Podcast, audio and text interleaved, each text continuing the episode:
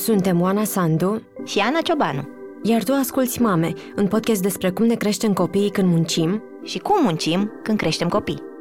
Mama, mami, mami, tati, mame. Ce e mama? Mama copilul este mama.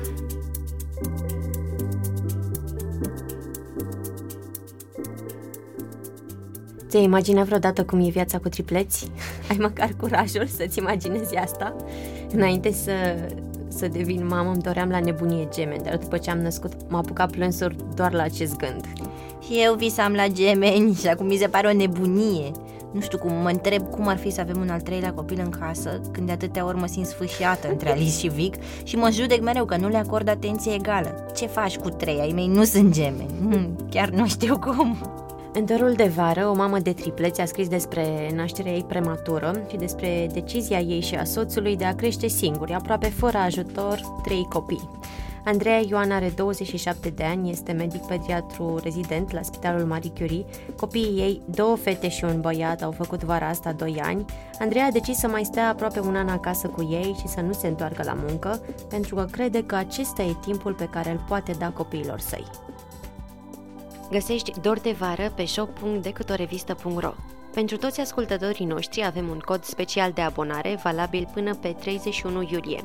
Scrie MAME când comanzi un abonament și ai 10% reducere. Deci shop.decutorevistă.ro Codul este MAME. Bună, Andreea! Bună, Mana! Eseul tău despre nașterea prematură a copiilor tăi, dar și despre cum e să ai tripleți, a apărut recent și sunt curioasă ce reacții ai primit până, până acum, fie de la apropiați, fie de la cititori? Îmi imaginez că sunt. Uh, da, sunt. Într-adevăr, până acum am primit reacții preponderent de la prieteni. Uh, cred că cea mai uh, interesantă a fost a unui prieten destul de apropiat care mi-a spus ceva de genul că credeam că vă cunosc povestea, dar de fapt habar n-aveam nimic despre uh, toate lucrurile prin care treceați. Deci, uh, da, ne bucur, mă bucur cumva că uh, i-am făcut chiar și pe prietenii mei să mă înțeleagă mai bine. Când uh, ai decis că, că vrei să scrii uh, povestea nașterii premature, dacă a fost uh, o dorință și din perspectiva ta, de, din dubla ta perspectivă și de părinte și de medic, uh-huh. uh, dacă ai simțit că e nevoie ca lumea să afle lucrurile astea și că nu prea sunt uh, spuse, nu prea apar uh, public.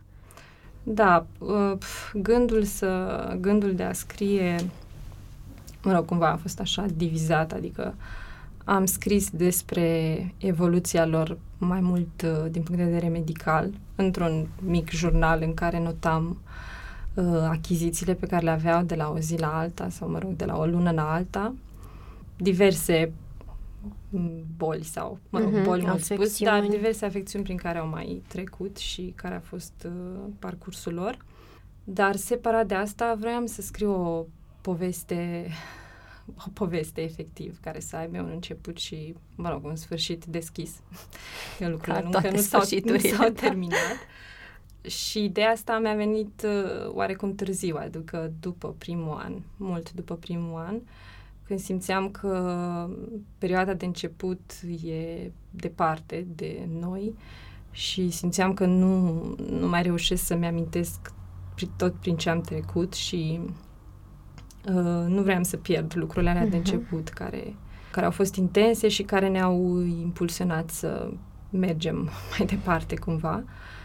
Cum e ca medic, pediatru, să afli că urmează să naști prematur? Îți zboară direct gândul la tot ce se poate întâmpla rău, la patologia despre care ai învățat în facultate? Da, de departe asta a fost primul gând și a fost un gând care a persistat când medicul mi-a spus că sunt, că sunt trei bebeluși, uh-huh. cred că a fost momentul în care m-am speriat cel mai tare din, din viața mea și lucru de care azi mă, mă rușinez cumva. Prima întrebare pe care am pus-o am fost, a fost legată de șansele ca unul sau doi sau poate chiar toți trei să, să involueze. Șanse care există și atunci când sarcina este în primele săptămâni, uh, mă rog, șansele sunt destul de mari. la început mă, mă atașam de ideea asta pentru că știam că cu cât vor fi mai puțini, cu atât va fi mai, Mai bine. bine. Adică riscurile vor fi mai mici. Ce să zic, destul de repede ne-am schimbat uh, uh, viziunea, adică am adaptat destul de repede viziunea idealistă în care ei rămân toți trei și totul va fi bine. Totuși, pe parcursul uh, celor câte luni? Șase sau Șase șapte? luni jumătate. Șase Da, luni și 30 de săptămâni. jumătate v-ați pregătit și pentru planul ăsta B, care era posibil de, de a naște mai devreme sau nu neapărat? Da, mă rog, aici citeam și eu și el citeam constant despre toate riscurile implicate, despre ce urmează, însă sarcina mergea bine, copiii creșteau foarte bine. Tu te simțeai bine? Eu mă simțeam bine, mă simțeam în stare să mai duc sarcina o perioadă. Eram destul de naivă, adică mi-amintesc că m-am dus în ultimele două săptămâni de sarcină, m-am dus la doctorul care mă urmărea și i-am pus întreb, adică mă rog, i-am spus de fapt că aș vrea să încerc să nasc natural. El uh, a fost destul de drăguț, adică nu, nu mi-a spus uh, că sunt extrem de naivă și că mi-a spus că dacă depășesc 34 de săptămâni mai vorbim. Și acum de ce-ți vine să râzi de asta? Că e Mă imposibil să... Nu să... e imposibil, că citisem despre asta, adică Mhm. chiar aflasem că, e Că au fost posibil cazuri. Și că au fost cazuri și da, mă gândeam că de ce nu, adică era gândul ăsta constant că ei nu vor primi uh, ceea ce primesc copiii singuri, adică Mhm. ei pleacă cu un dezavantaj din, din start, un dezavantaj pentru care mă simțeam vinovată și vroiam să, să-l reduc cât de mult posibil. Și mă gândeam că o formă de a reduce era Să le nasc oferi natural, toate celelalte. Da, da, asta a fost. De aici, de aici apare vina, care probabil că mai e și acum, adică sigur, mai e și acum.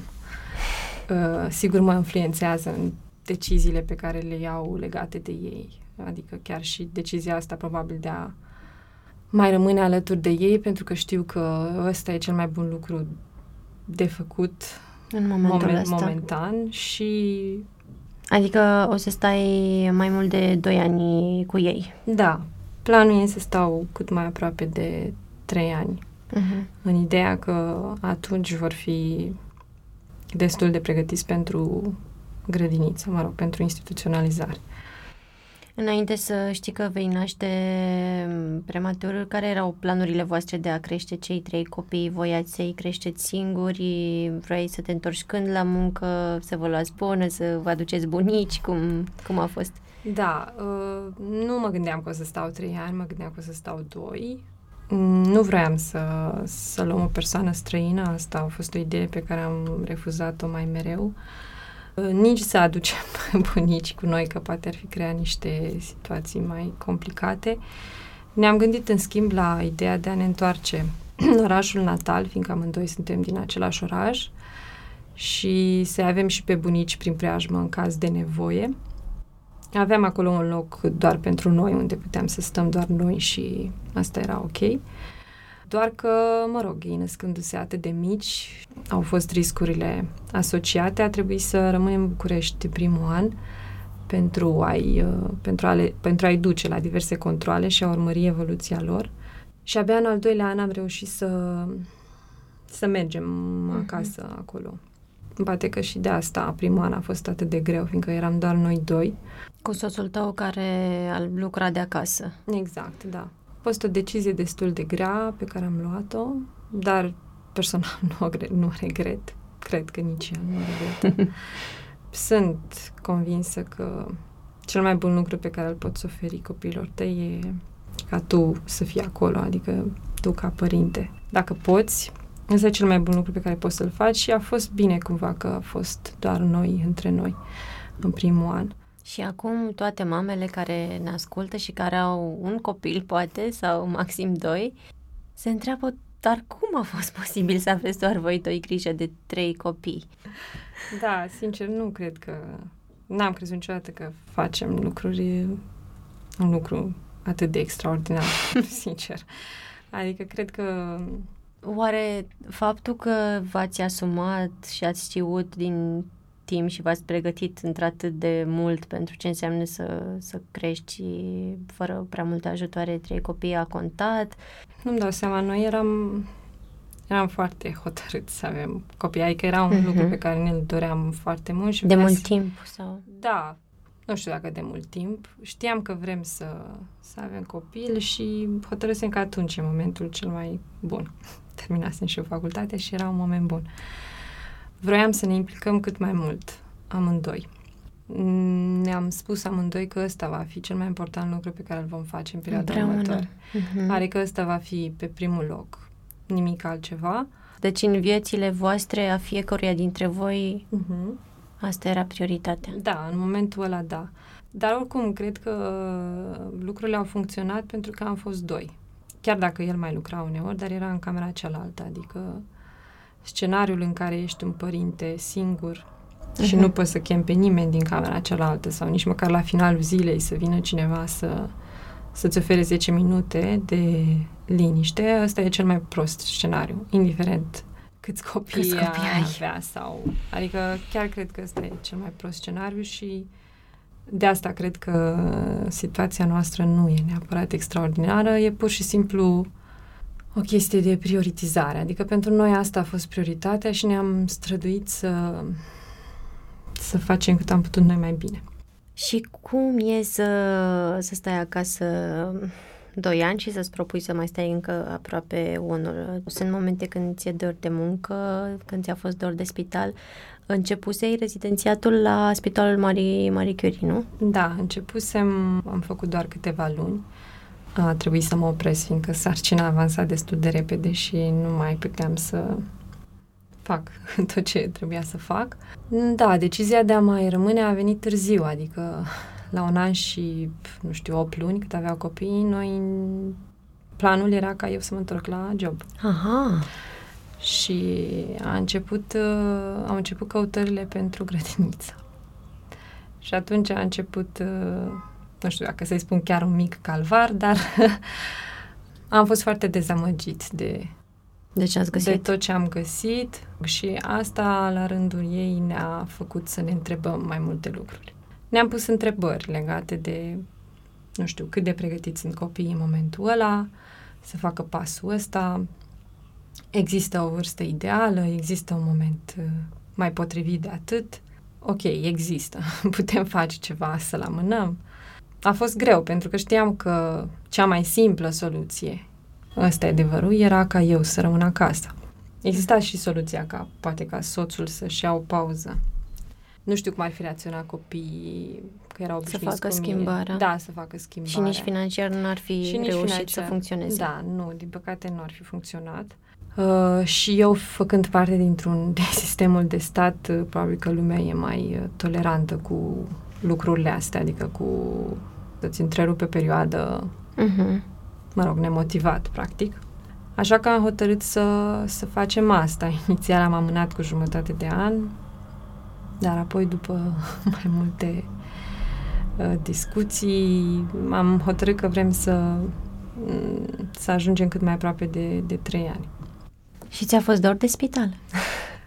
da, nu știu ce să zic. Uh, nu știu dacă Sau nu ai avut timp să te gândești la asta? Da, nu prea am avut. Probabil că în ultima, mă rog, da, în ultimele luni, cumva, nu știu dacă dor de spital propriu-zis, dar dor de a desigur, de a face și altceva, eterna dorință, dorința nevoie. mamelor sau, da.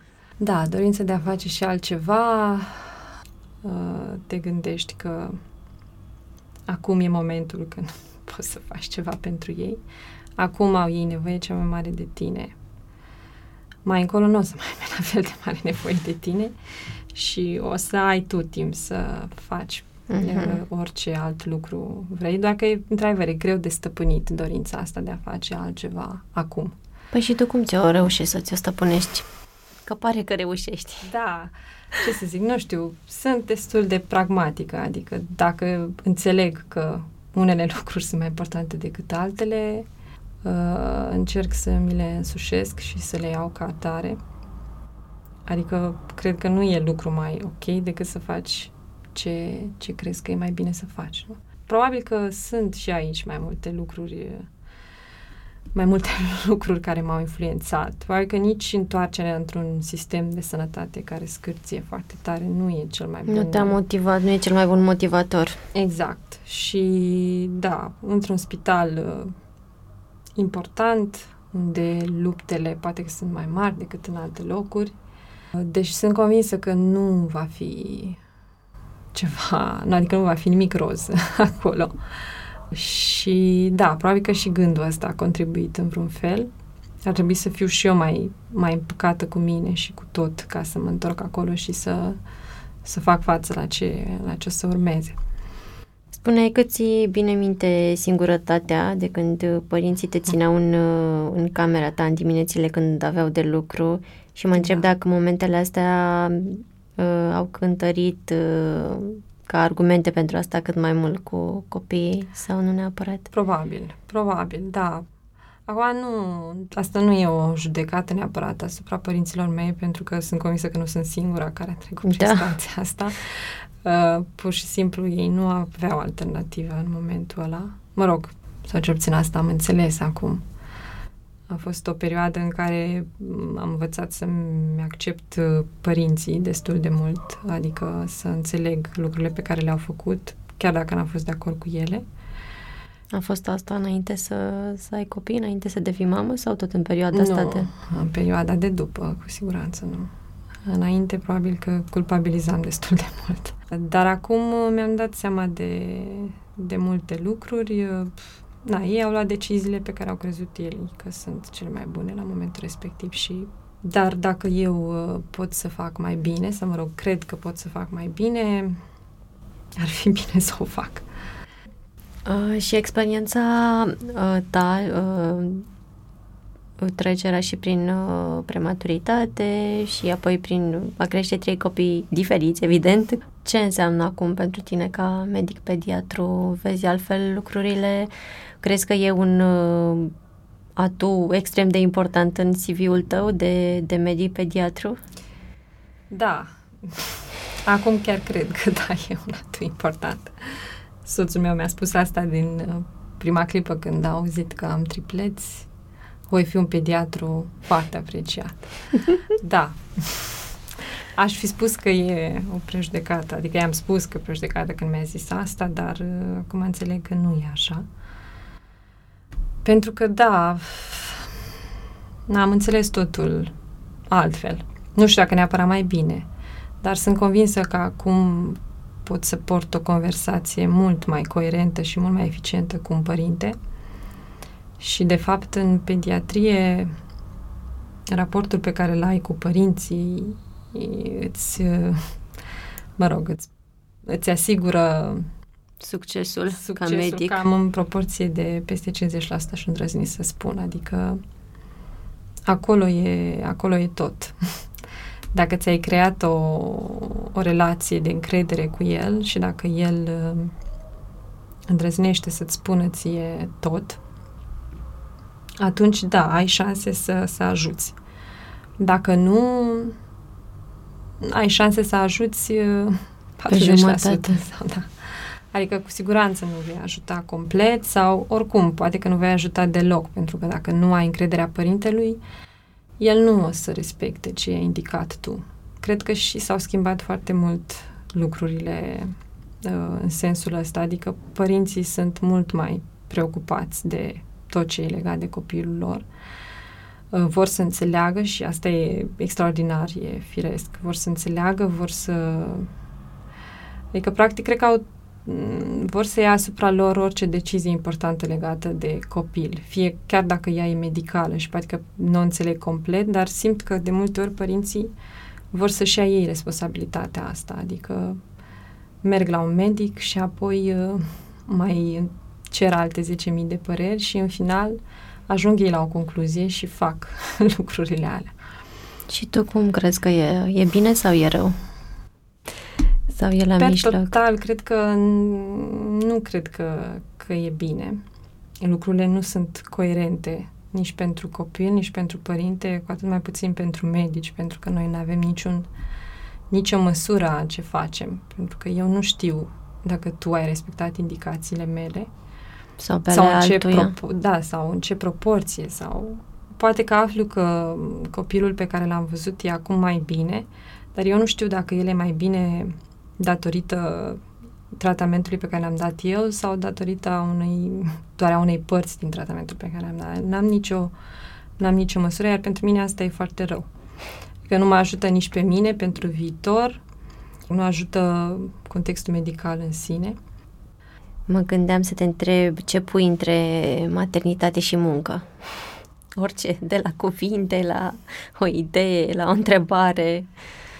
Da, pentru momentan uh, mă pun virgulă, adică... Sau trei copii, de sau fapt. tre- Da, adică pentru mine lucrurile se întâmplă pe rând. Adică deocamdată fac, uh, fac asta, mă ocup de copii și apoi va urma munca. Bine, asta nu înseamnă că apoi copiii dispar din scenariu. Doar că, da, încerc să trag cât de mult pot de ideea asta, de a, de a le oferi timpul meu acum când e important și apoi să-l reduc treptat uh, pe măsura nevoilor lor. Că ei nu vor mai vrea ca eu să fiu atât de prezent în viața lor, cu siguranță vor avea și alte lucruri uh, care le vor umple viața.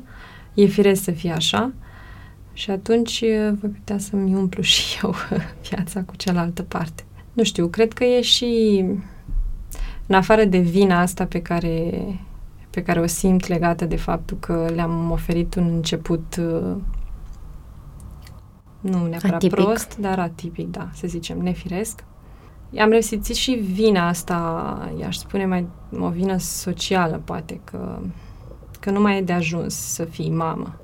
Să fii mamă pare un lucru prea simplu, adică de ce să fii doar mamă dacă poți să mai faci și să fii și un bun profesionist, să fii și activă social sau nu știu, orice. Cu siguranță că cred, chiar cred că sunt oameni care poate că pot, dar uh, ideea asta că a fi doar mamă e un lucru prea simplu, nu prea, nu prea o, o agrez sau, mă rog, cred că pf, cred că e, e incompletă. Nu e deloc simplu să fii doar mamă, cu siguranță e un job full-time cu ore suplimentare sau mai știu eu ce. Adică dacă vrei să o faci cum trebuie, acest cum trebuie și îl definește fiecare, uh, trebuie să aloci cât mai mult timp. Cred, ad- adică asta cred în momentul, în momentul ăsta. Deci ai simțit vina asta, dar totuși ai trecut peste ea pentru că ți-ai Da. asumat ce, ceea ce crezi tu că e cel mai bine în momentul ăsta pentru tine și pentru ai tăi. Mhm, exact, da, nu, vina asta clar, uh, clar am simțit-o, am simțit-o chiar și din partea lor mei care n-au fost deloc uh, Mulțumiți! entuziasmați de ideea că voi mai rămâne acasă. Probabil că până la urmă vor înțelege, dar uh, da, adică eu trebuie să-mi văd și de viața profesională, cât am de gând să mai stau cu copiii. Ei pot să stea foarte bine la grădiniță. Da, adică sunt uh, niște prejudecăți, uh, poate ale societății moderne, habar n-am, nu știu de unde vin. În același timp există și un val de părinți care sunt foarte preocupați și da, alocă timpul ăsta. Adică există și reacția asta. Probabil că am decis să facem parte din ea. Momentan credem că am făcut alegerea corectă. Sper să mai credem asta și, și în viitor. Mulțumesc tare mult, Andreea! Și eu mulțumesc, Ana. Găsești Dor de Vară pe shop.decutorevistă.ro Pentru toți ascultătorii noștri avem un cod special de abonare valabil până pe 31 iulie. Scrie MAME când comanzi un abonament și ai 10% reducere. Deci shop.decutorevistă.ro Codul este MAME. Podcastul Mame este produs de Dor. Ideea a fost a lui Cristian Lupșa. Gazdele sunt Oana Sandu, și Ana Ciobanu. Tema muzicală este un musical postcard de Răzvan Gabăr. Editor de sunet Horia Baldea și identitate vizuală Loreta Isac.